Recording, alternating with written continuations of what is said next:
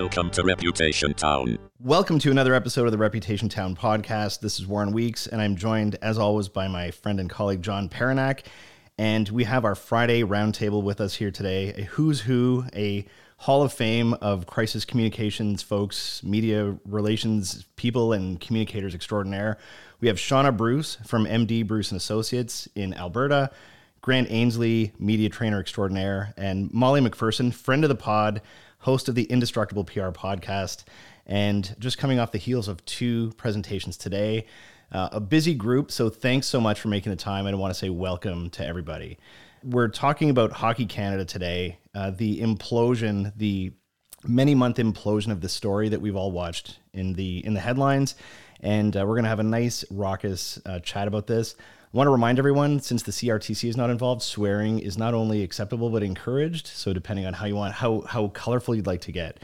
Um, the first question I'd like to start off with is where does this Hockey Canada situation rank in terms of mismanaged crises in not just in Canada, because I know we've got Molly here as well, but in in crisis management um, lore. And we'll start with uh, Shauna. You know, Warren, I think this is going to be the classic case study that we are looking at for years because I don't think they did anything right with the way they managed this crisis. I think everything we talked to people about what not to do, they did and they did aloud. I'm not sure they're ever going to get out of the penalty box on this one. Ah, I love a good pun. So that's very, very nice. Um, Molly, you're also a hockey parent. I know Shauna, you are or were as well. Um, so many of us have actually paid into these funds that have gone to settle these sexual assault cases. Um, Molly, looking at this, uh, we, who thought Canada was boring, right? Look at all the stuff we have going on. Um, looking at this crisis, and as someone who's very involved with your kids and very involved with sports, and also I have to say, a TikTok star in the world of crisis management. What's your take on this situation, and um, where do you think that this ranks in terms of the the shitstorms or disasters you've seen just in the last couple of years? One of the new metrics that I use uh, for basing the importance or the impact of a crisis is the DMs that is sent to me in TikTok or Instagram. And I have had multiple requests to cover uh, this crisis in particular. So I don't think it there is a line of demarcation between the US and Canada on this. This certainly bled down. And and also just following it. I mean, I have been taking a step back and following you all covering it more.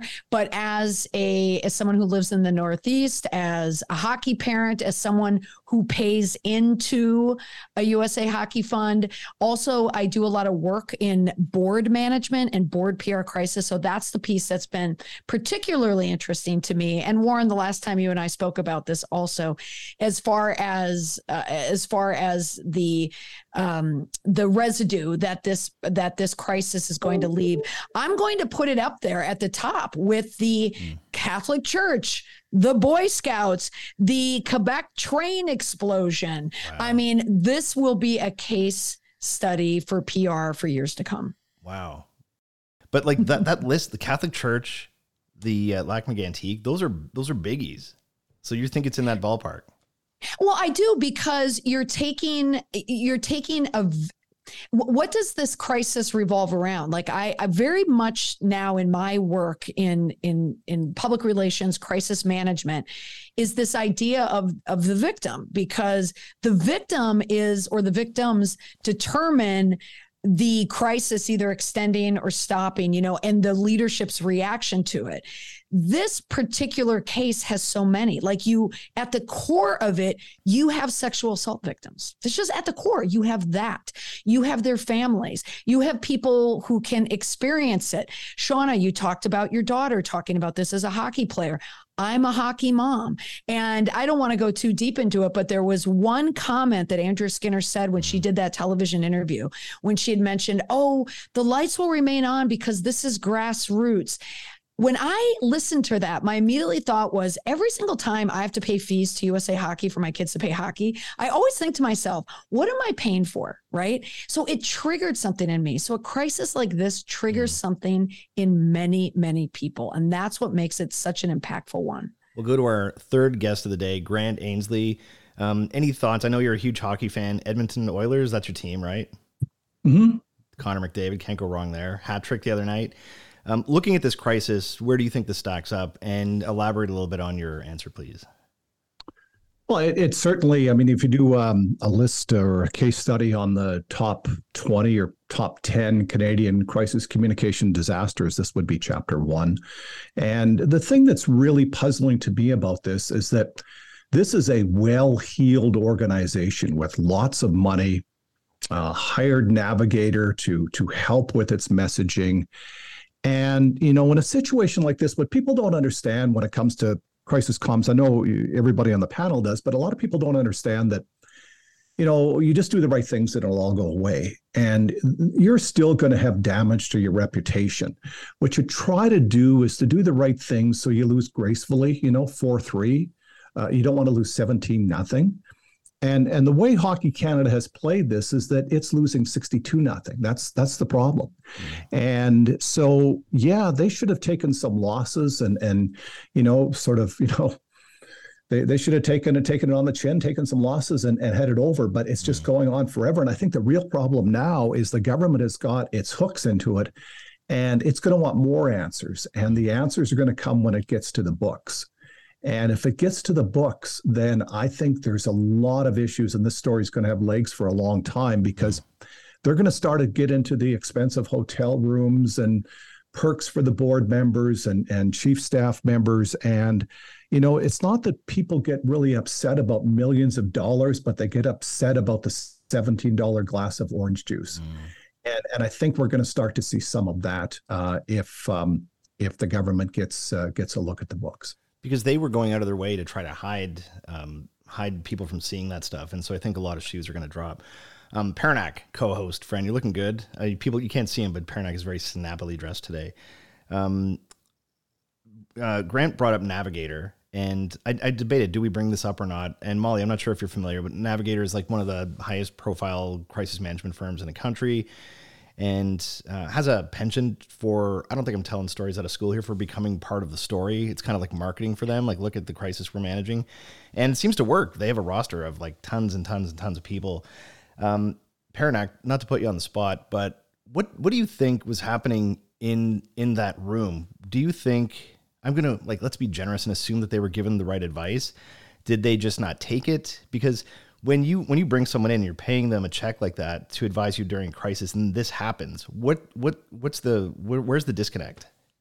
I think that's it. to me, the analogy I was using is that old Seinfeld episode where he gets upset because he he calls in and makes a reservation at the restaurant. When he gets there, they haven't held the reservation. And as a consultant, you can give all the advice you want, but somebody's got to be able. Somebody's going to want to take it.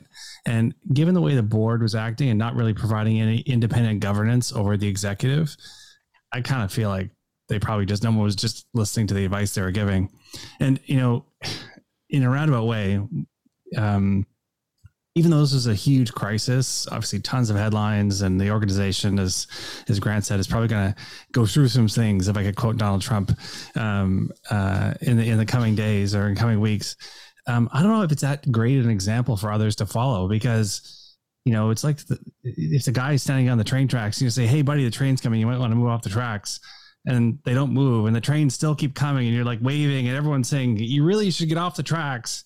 Like they just didn't do anything to help themselves, and I think it was because of the culture that was there. And you saw some of that in in the comments that were made um, around the time they hired outside help. And I think uh, there was some leak or something that was to the effect of uh, we got to protect ourselves. We're a family. We got to fight back.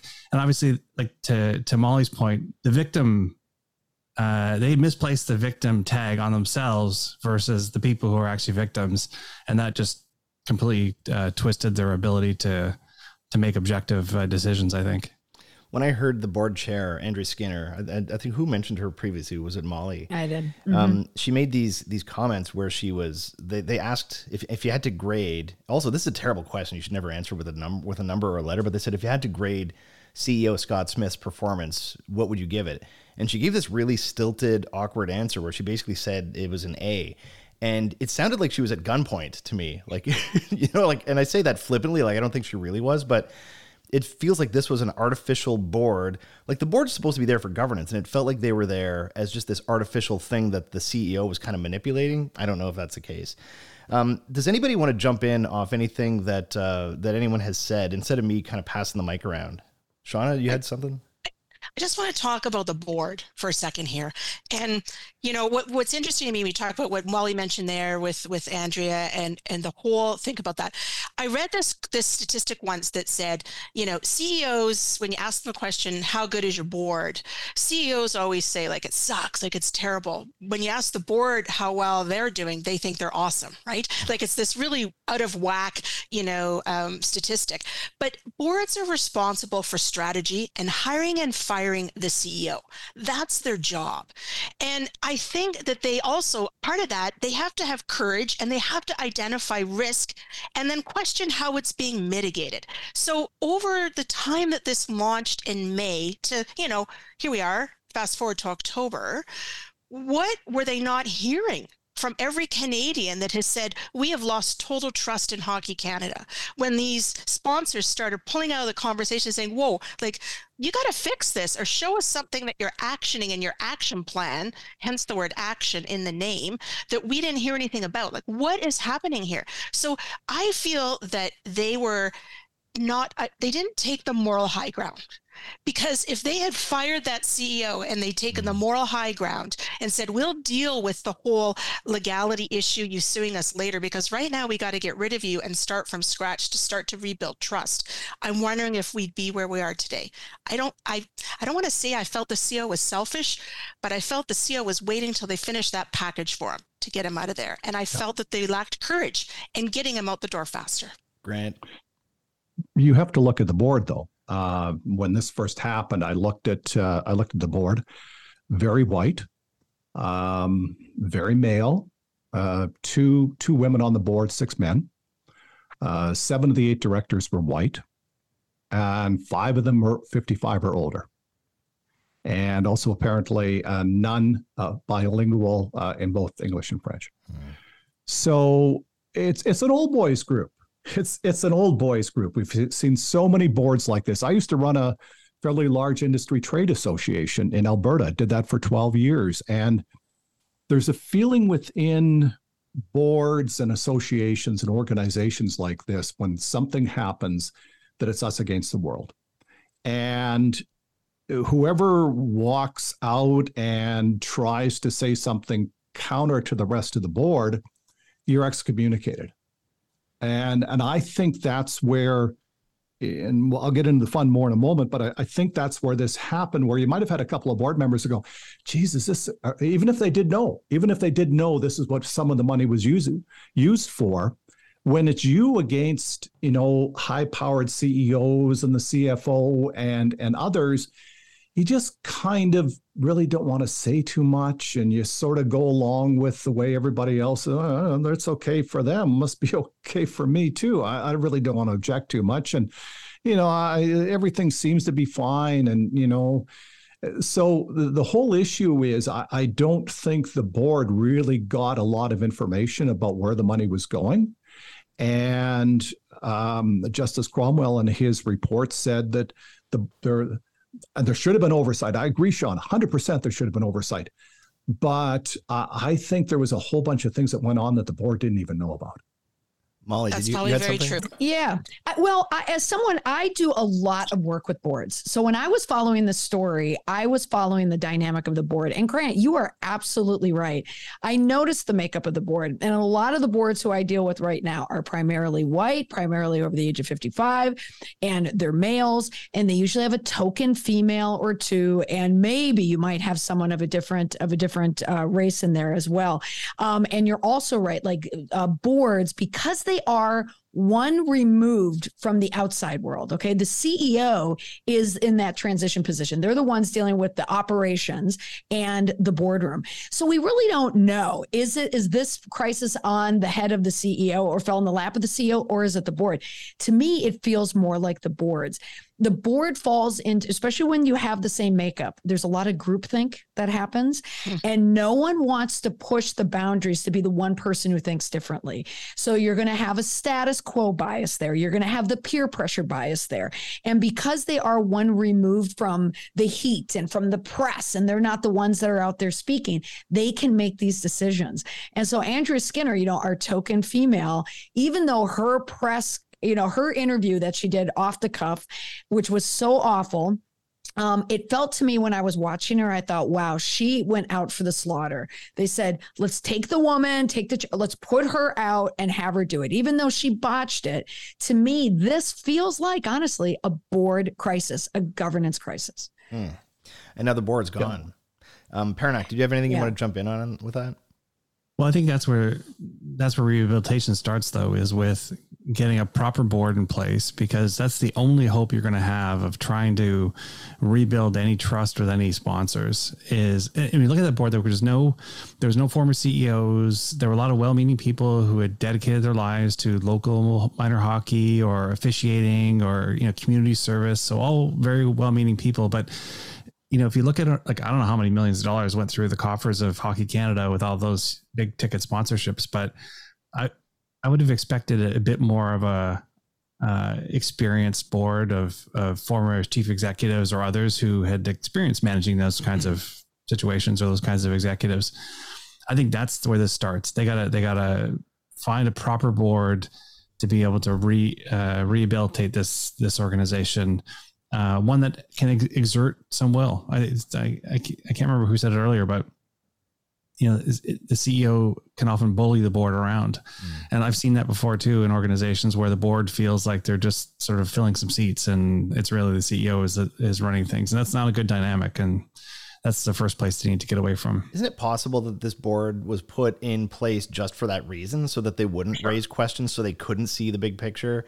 I don't want to be too conspiratorial but if you have a lot of shady business going on do you want to have people there who are going to be scrutinizing or do you want to have people there who you know like the free trips and like the honorariums and that kind of thing? Maybe they were put in there just not not make a lot of fuss. Well it's a nice thing to have on your resume you know? Or not anymore it was a nice thing to have on yeah, your resume. It was, yeah. okay. Guilty so by association now. We see the sponsors. That's when everything happened, right? So this story yeah. came out in the spring and it was, we've talked about it many times. It's popped up and we're just waiting. Like it's like a tire. Whoosh, just getting a little bit more air every day. You don't know when it's going to blow or which part of it. And the sponsors within a couple days Tim Hortons, Esso, Scotiabank, Bauer, Nike, Canadian Tire, TELUS, Imperial Oil like millions and millions and millions of dollars. The work to put that into place.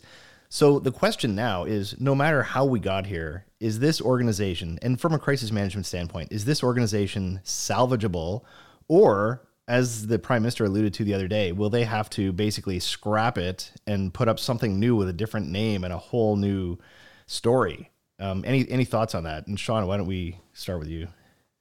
Well, you know, that Hockey Canada brand is everywhere, right? Everyone everyone looks at that brand and are they going to look at it in the same way today as they did 6 months ago? I don't know. If you're if you're there are parents across Canada that are choosing not to put their children in hockey this season because of this crisis, right? Like it's it's filtered down to every community across Canada. So, and I was reading their mission statement, right? Their mission statement to lead, develop, and promote positive hockey experiences. So, if you're a sponsor and and you are the one, and I used to do this when I worked for an international company, I managed contributions in Canada. We were always looking at what are your what are your values? What's your mission statement? How do we align to you? You're not touching them with a 10 foot pole. You're, you're looking at the lack of policies and procedures and everything in place. And I don't know how they'll ever replace those sponsors, I do wonder about replacing the brand, but I think they at least have to start from the very beginning being open and transparent. And that includes to take that whole idea of the board selection right out of the hands of the organization. I, I think they need to put together um, a skills and competency matrix and then bring some outside players in to help do that selection so that they are open and transparent from the get go. Mm. So whether or not they keep the brand or not, they at least have to start and demonstrate that they're doing things differently. Talk the talk and then walk that walk. I'm not sure if any of the board members or the CEO, if you sat them down and put the heat on them and said, recite your organization's mission statement word for word. I don't know if any of them could actually do it. You know how these, you hire a consultant 20 years ago, you pay a bunch of money, come up with this thing, you stick it on the wall, and then some organizations live it, some don't, clearly. Um, Molly, you brought something up that that tweaked a question in my mind about the USA Hockey. Is that what it's called? The organization? Mm-hmm. Not to stir the pot, but like, what do you think the odds are that some shenanigans like that are going on there? Like, I would have to think if I'm in that organization, they've got to be kind of keeping their head down and hoping that this doesn't blow in onto them. Oh yes. Well, as as an aside, my daughter's college hockey team is in this edition of the magazine of for USA Hockey. um, but uh, yes, no, you're absolutely right, and and the issue has definitely hit the U.S. Uh, hockey scene as well from a professional level, um, from the minors, you know, level as well, but not you know not as big. But it certainly happened with lawsuit with the Chicago Blackhawks, certainly there. But I'm certain that if you were a part of USA Hockey right now you are wondering and there is invest there's going to be investigations there too finding out what what cracks do we have within our organization. It's not i mean in canada everything is fine there. So if this is happening in canada um, certainly there's going to be some element of it happening in the us now canadian hockey when you talk about hockey canada and the brand itself it is so much more of a powerful brand. I mean just hockey in canada is different than hockey in the us um, it, it doesn't permeate like like quite like it does um, in Canada. But as someone who grew up in Minnesota as a Minnesota North Star, I I understand how you can kind of bleed this sport. I don't think they're going to change. I, I don't know if it were me, I wouldn't be changing the brand because it is such a solid brand. And really, what are you going to call it? but it's bringing in not only a new board, but perhaps there's going to be advisory committees. They're going to look to the families, to the mothers, to the parents. There's going to be a lot more. Um, there's going to be, you know, look at the Boy Scouts of America. Like, what did they have to do in very similar circumstances? Um, the last piece that I'll say about a board, even though a board stepping down, it, in its entirety is a good thing to kind of just try and scrape away the residue of this crisis.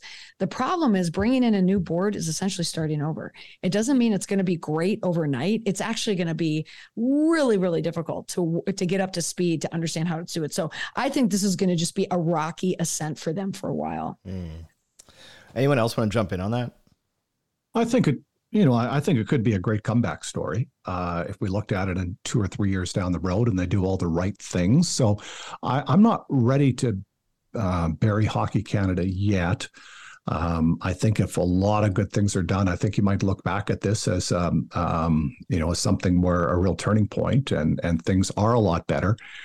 The the thing that I wonder about is how they got there in the first place.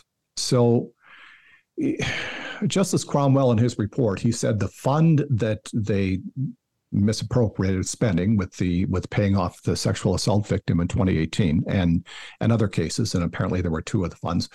Um, it was called the National Equity Plan or something like that, and it was mainly set up to provide coverage and help for Hockey Canada if they were not insured for something or under underinsured which is very common. Uh, you know, like we we can take the first million dollar hit but we can't take a, a $3 million hit as an example.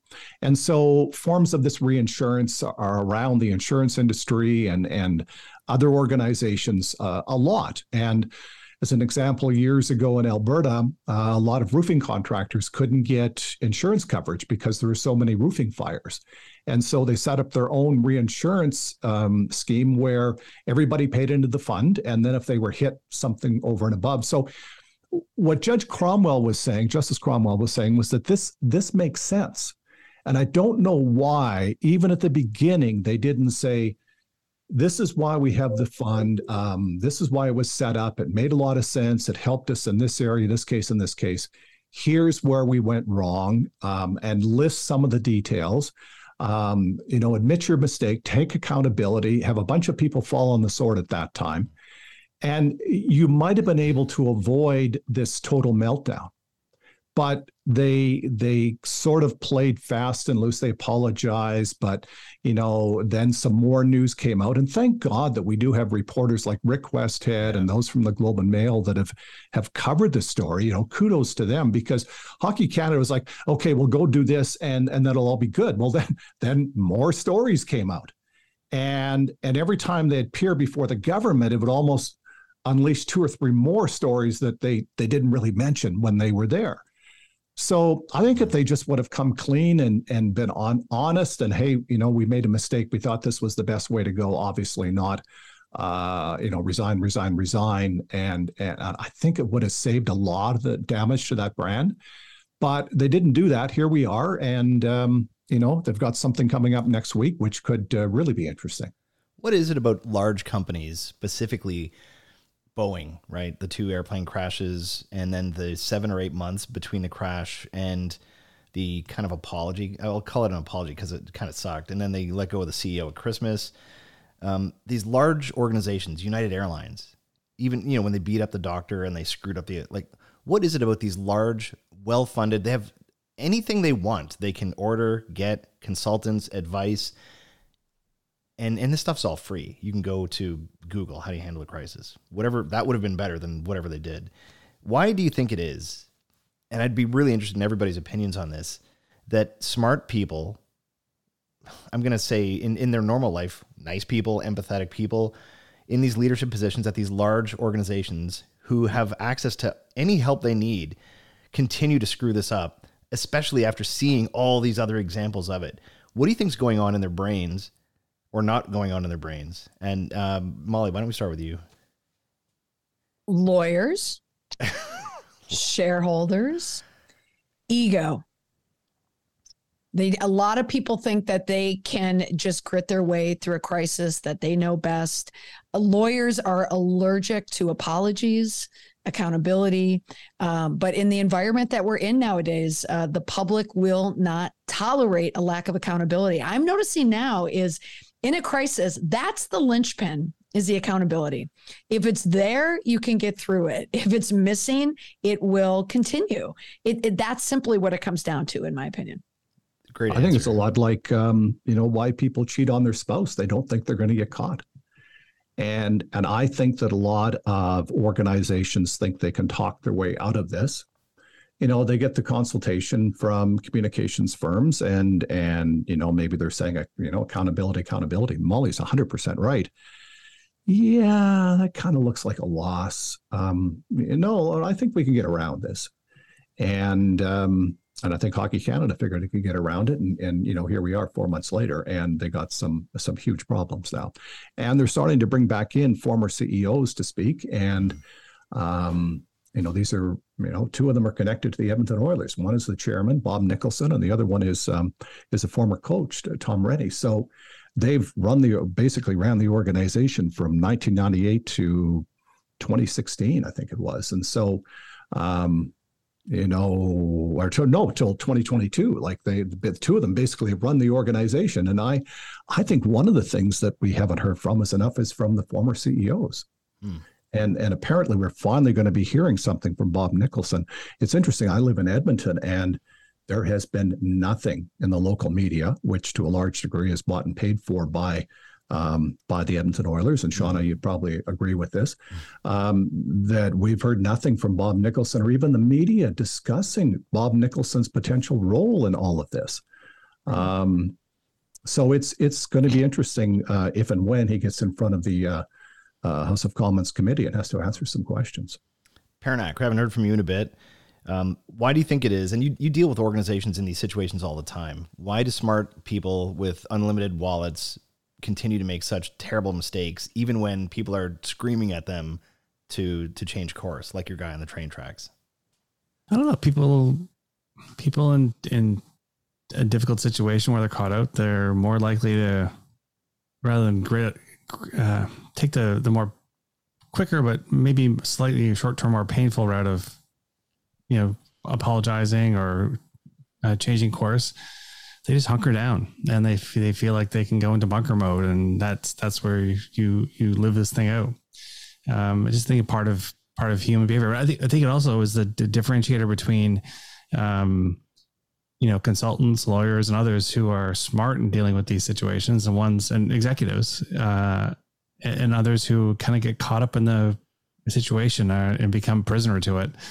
Um, that's uh, that's the differentiator. And you know hopefully in those cases that's where you you look and say well I'm, i have people i'm paying people to help me with this and so maybe i should take their advice. Um isn't always the case as as as, as we saw Shauna? It's just weird. It's just one of those weird things. Yeah, we, you hey, I know, wouldn't have, I wouldn't, I wouldn't have a career if there weren't enough of them. But I think you know Molly mentioned I mean lawyers right? Lawyers shareholders and egos. And and it's interesting because you know you mentioned Warren about you know nice people making decisions. I, I don't know that all of these leaders that get to this level as CEOs are nice. I mean I have to be careful. My husband's a CEO and I think he's very nice. But when I think about this some of my experiences are that you get you get kind of a bullying behavior sometimes at this senior leadership level.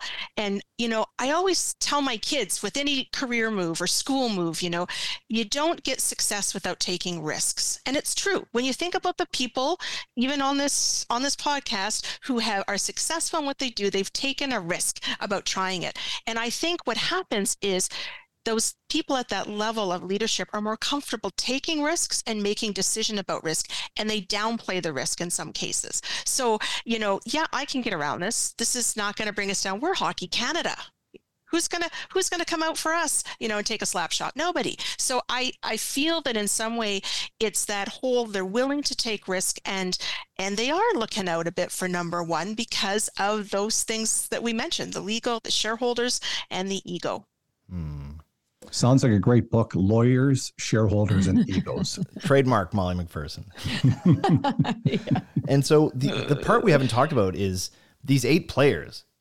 We still don't know who they are. We know the pool from which they could be, but there are other shoes to drop here, and that's one because at least what they say, I think six of these guys are working in the NHL, pulling in millions of dollars per year. Some of them maybe married. Um, there's a whole other spin-off to this. And Molly, you're you're aggressively nodding your Well, that spinoff is also called secrecy. Yeah. right? So this crisis started under a veil of secrecy with a board that got comfortable keeping secrets. And from a mindset, as Grant pointed out, you know, when he was listing the ages of it, they they came up at a time when secrets were kept, especially in these personal matters. That's why I liken it to the Catholic Church scandal that started in Boston. It all starts with secrets until they reveal and then the floodgates are open. Hmm. Is this the, the next? And, and I might be getting this wrong, but is this the next version or the next chapter, or is it some kind of mutation of the Me Too movement? Is it going through? Is this going to be a catalyzing moment? Because like the um, they have 21 complainants go, going back to 1989, I think, and there's a certain culture in hockey. These players go from town to town, and you know whatever cavorting. Are we are we going to? Is this the tip of the iceberg? Are we going to start to see more situ like? the the police where this took place in London, Ontario, allegedly advised the victim not to press charges, and there's a whole bunch of things that are really uncool about this. But and we're seeing this in the music industry with the Arcade Fire guy. I don't know his name. I don't like them very much. But are we going to see more of this? Anybody?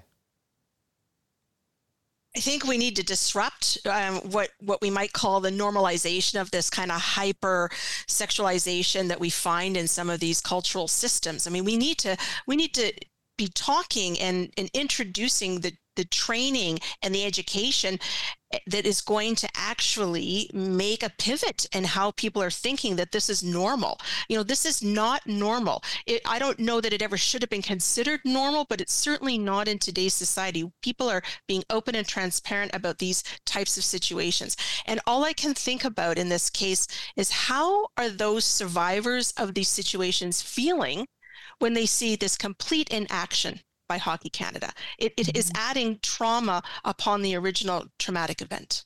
That's a the good challenge for them is that they've signed non-disclosure agreements, which is part of the deal, right? So, hey, this is never going to hit the media because these people have signed NDAs. So, we're good. And you know that's I think a lot of the thought of uh, of Hockey Canada because uh, NDA came along with with every time that they they they send out a check. Uh, before you get the check, you have to sign this, and and so I think they they felt that that was going to cover them. Paranak, you were going to say something? I was just going to add, I think this is going to be a catalyst for in other sports, uh, a spotlight being shone on abuse and of different, all different sorts. Um, I, I know that this is this is already percolating um, in and around some of the hearings that are happening in Ottawa, and I think just the the media catharsis that's going to continue as a result of the, the, the continuation of what's happening with Hockey Canada is going to lead to other sports being looked at, where there's uh, maybe not the same sort of high profile nature that Hockey Canada has had, but um, you know.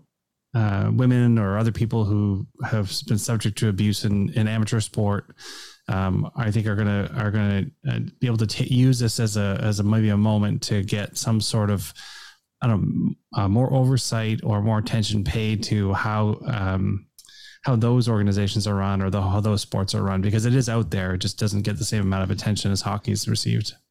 I agree, John. I want to move on to advice. Like, so what can other leaders, chairs of boards, directors take away from this in their own organizations, kind of like cautionary tales or some more advice for those folks? Before I do, is there anything about the crisis itself that anyone wants to mention or that we didn't specifically ask or anything you wanted to get off your chest? I'm just going to mention, if I can jump in, the, the role of the media in this. Um, you know, certainly the news media has, uh, you know, been beaten with all kinds of weapons uh, over the uh, over the last 20, 20, 25 years to where it's to its, um, you know, a shadow of its former self. But uh, thank goodness the media is still out there, still reporting. Um, you know, kudos to TSN. Uh, Rick Westhead has broken more stories on this in Canada than than anybody else. And every time he does, and TSN puts it on SportsCentre, they're really um, affecting their own product. Uh, TSN, um, because they lost, excuse me, they lost hockey to Sportsnet, the NHL. Mm-hmm. Uh, they have the CFL, but you know, but ratings are not big for the CFL. Uh, they rebroadcast the NHL and tennis and different events like the Breeders' Cup and so on. But it, the, this is the, probably the biggest single event that it does each year uh, it's the World Junior Hockey Tournament. And so every time Rick Westhead breaks another story about this and they have it on SportsCentre and they interview him and they interview other people, they're really um, hammering their own product. And we're in the situation now where TSN last week or two weeks ago very quietly said, mm. uh, We'll let you know about coverage of this year's World Juniors. And a month ago, they said, We're covering every game. Well, obviously, that was then and this is now. And um, to think that TSN is looking at at not covering the World Juniors, uh, cutting back coverage in a very large degree, is is really really astounding. But when you realize that so many of the sponsors have bailed, and those companies are not going to advertise, they're not going to be put advertising on the World Juniors. TSN is going, where are we going to find advertisers that are going to pay the shot to to get on here? Hmm. Could it be? Is it is it possible that the leaders of TSN are playing the long game? And because I think as a viewer, I'd be more likely to watch TSN because of Rick Westhead as opposed to, so they might be hurting the product in the short term, but like getting rid of the poison, getting rid of the what's wrong, fixing it, and maybe in a year or two, uh, the, the sponsors and the dollars start coming back. I'd like to think that's happening. I, I think they would look silly if they ignored the story. Yeah. Um, what I give them credit for is that not only have they been running the story, but they've been running it big. I think it would look really ridiculous of like, oh, geez, you're not getting any coverage on Hockey Canada on TSN. Wonder why? Mm-hmm. Yeah. So I, I, don't think they really have any options, but I do commend them for running it bigger than probably even even they have to. Uh, so advice to other leaders, CEOs, chairs of boards. We all work with organizations. People listen to this. Um, a lot of times, we talk about hope being their crisis plan let's just keep our fingers crossed and hope it doesn't happen to us. And obviously, when it does and things start happening and, and fight or flight mode kicks in, it's too late to get good at it that day, right? You have to build these muscles in advance. And so we'll kind of go around the horn. And uh, what would be your advice to leaders who might be in a similar situation? It could be a whole different industry, it could make ice cream sandwiches or bicycles or services. What would be your advice to them to try to safeguard your organization against this kind of situation. And um, why don't we start with uh, Molly? How about yourself? I, you know, I am working with the reluctant leader and the reluctant boards all the time. I feel as a consultant, my job is always to explain why we need to look at it a certain way.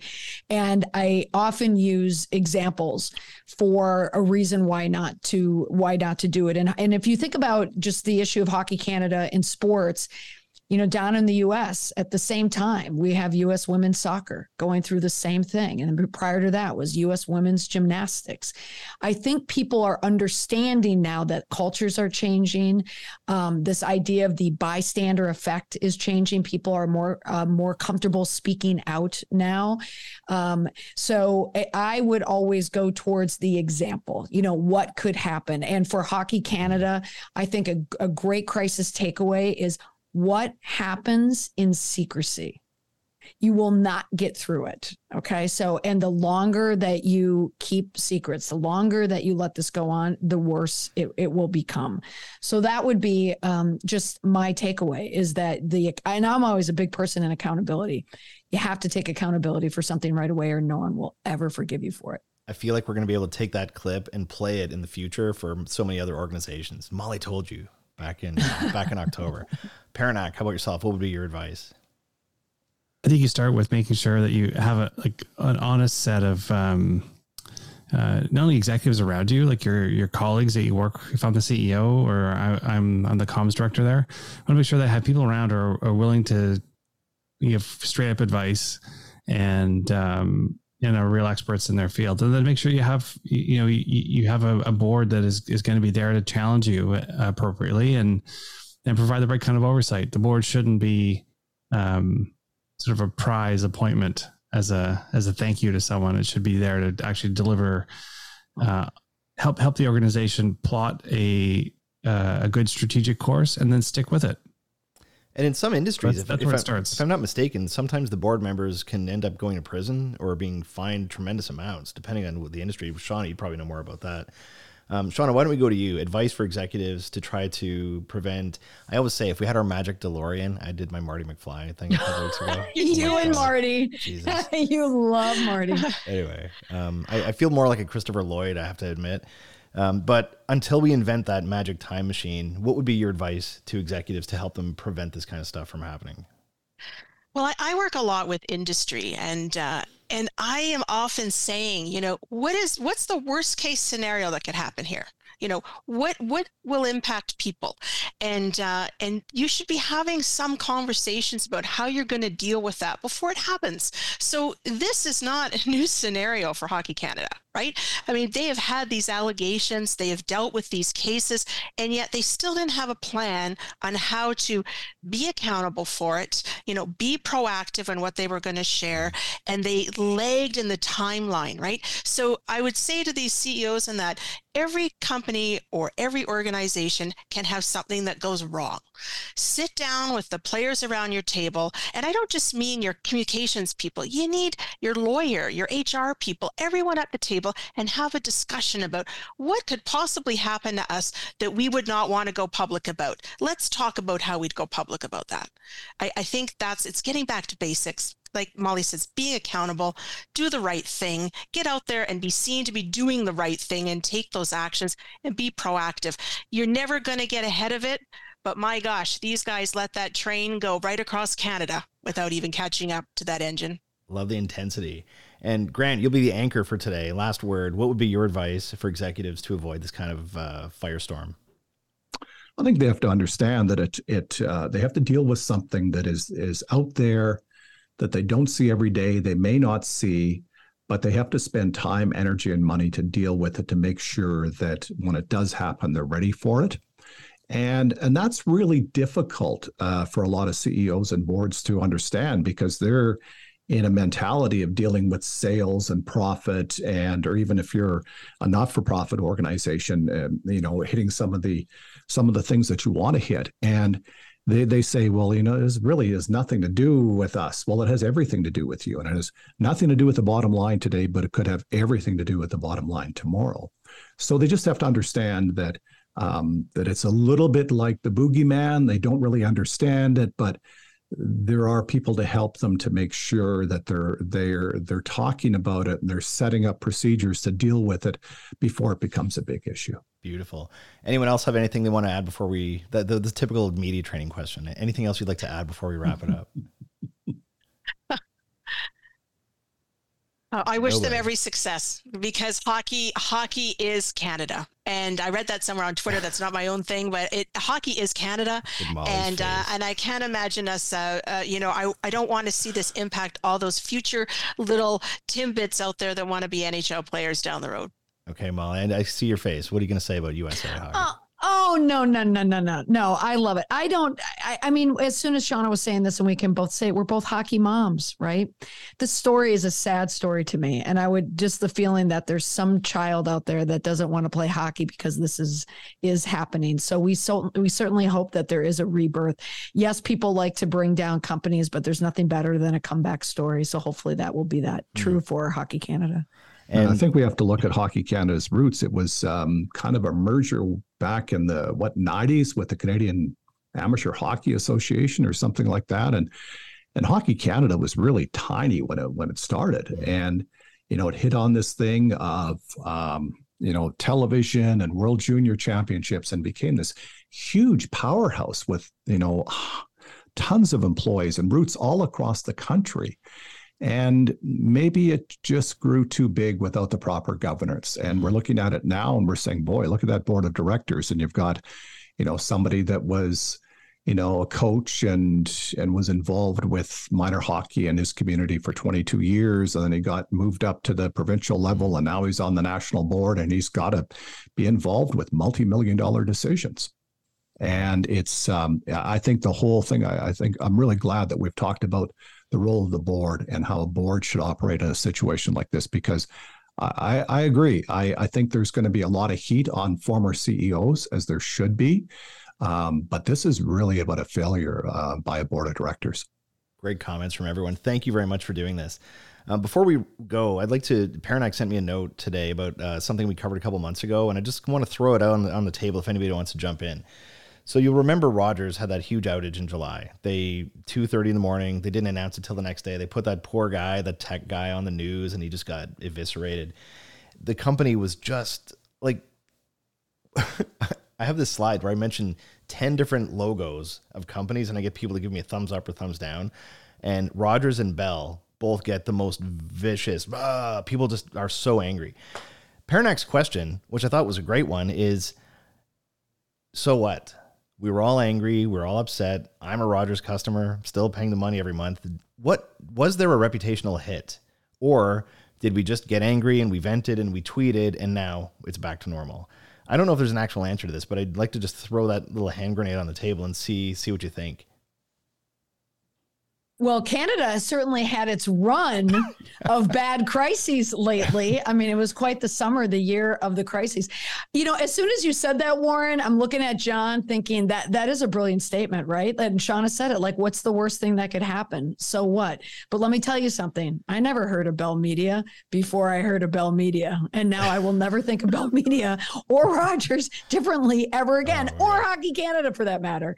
Uh, so there's there's that, you know, you go either way. Oh, that's great. Anybody else? Did they did they take a yeah. hit or um like and, and and what what's the value of a reputational hit? Just because people are angry, I'm sure they're still making the same amount of money. And where well, are you going to go? You're going to go to Bell one, Media. one matters and one doesn't. One matters. I think the the uh, the Bell Media one matters because they blew themselves up on a on, on an issue that wasn't related to the service they provide. It, it blew they blew themselves up on a, an issue that was related to the values of the company, and and that's tougher to fix Rogers is like Canada's small market. Like you have only like two or three choices when it comes to media, like where you're going to get your cell phone. Um, and so, and they're both, they're both bad or they're all, th- they're all three of them are bad. And so it doesn't really matter on a service basis. They all have little hiccups. And I think that's why the C, the, the executive suites don't really care about this too much. It's like, yeah, bad stuff happens we'll paper over the stuff with the regulator. We'll run some ads saying we're sorry and we're committed to do better. And then six months later, everyone sort of moved on, and it's all like, yeah, we don't like the company, but it's it is what it is. So that was that. That was just my my thinking that sometimes, as much as you know, we may think it's oh, it's a big deal. At the end of the day, given the market, it's like, eh, I'm not sure it is. Sad, but you know, it? you know, it's sad. Oh, sorry. Go ahead, Grant. Yeah, I was just I was just going to jump in and say it's sad because John's right. Uh, until we look at numbers, I guess sales figures, which I, I, don't know if they're readily available, but and show a big drop off in subscribers for Rogers. Um, John's right. Like no big deal. Life goes on. Everybody, you know, gets their shorts in a knot for a while and and then life goes on and Rogers makes just as much money or even more money. And so, yeah, we don't have a lot of options. You got to use a cell phone. You got to pick one of them. And uh, I, I don't want to. I don't want to go to Bell after what happened there. So, you don't really have a lot of options. I was going to say that the one, the Bell Media thing, that it was a month long crisis. She tweeted, Lisa LaFlamme tweeted on August 15th or 14th. And the thing that actually ended it was the Queen dying. The Queen Yeah. dying ended that Oh. crisis for them because she got picked up by another network and like, oh my God, thank God, the Queen died. That's great. I'm not saying Oh that, yeah, the the I I've always thought that that uh, you know when you've got when you're really in trouble, you just pray that a big story comes along to knock you off the front page. and then Hockey Canada. gonna- You're So, getting pictures of somebody from Bell Media in the kitchen at Buckingham Palace or something. Tampering with the, no, but, but in, in that case, I think it matters because like their whole they had built so much equity into this idea that they care about mental health and yeah. and you know Bella Yeah. talk, and I think it undercuts a lot of that. And so for that, it's a damaging for the, the organization. It's like because- Ellen, right? I'm the Yeah. kind lady. Yeah. Yeah, And it turns right. out she was a total bitch. So you can't, Yeah. it makes it worse when you market yourself as the kind lady. But and the, maybe the- we, we, we won't see that that pushback sorry from that from that Bella talk until this this spring right? Like we'd already gone through that. Yeah. so maybe when that comes around we're start going to start to see that backlash. But but you know you mentioned about what i will say in wearing my emergency management hat because i support a lot of emergency managers is what that rogers outage did though was identify how frail our infrastructure is in Canada. Mm-hmm. And I will tell you that what it prompted was a lot of municipalities to look at their 911 system, mm-hmm. reverse 911. How do we manage this better? And how do we make sure we are never without coverage again? So, although that's not really about the Rogers brand per se, what it prompted was a lot of activity to promote better public safety across Canada. Awesome. Anybody else? Final thoughts? Well, the other, the other thought that I think is it's it's a crisis if it affects you. What's the story about a, a, a, uh, depression? Depression's if you lose your job. Uh, recession is if everybody else is. It, it, it it's how it affects you. So uh, I'm not on Rogers. I'm not affected. Um, I'm not on Bell. I'm not affected. Are you on So, Shaw? You probably. I'm on Shaw. You're yeah, going to be on Rogers soon, buddy.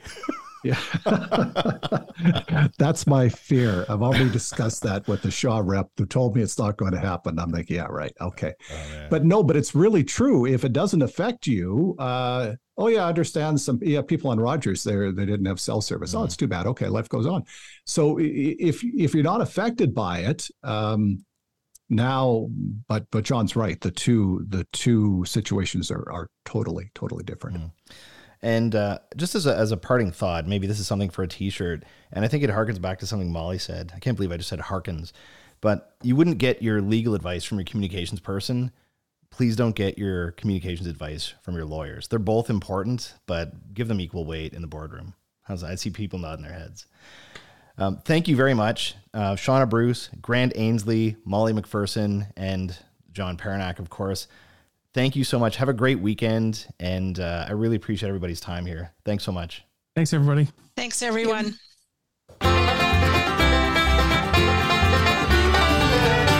Thanks for stopping by. If you liked this episode, please rate, review, or recommend the show. See you next time.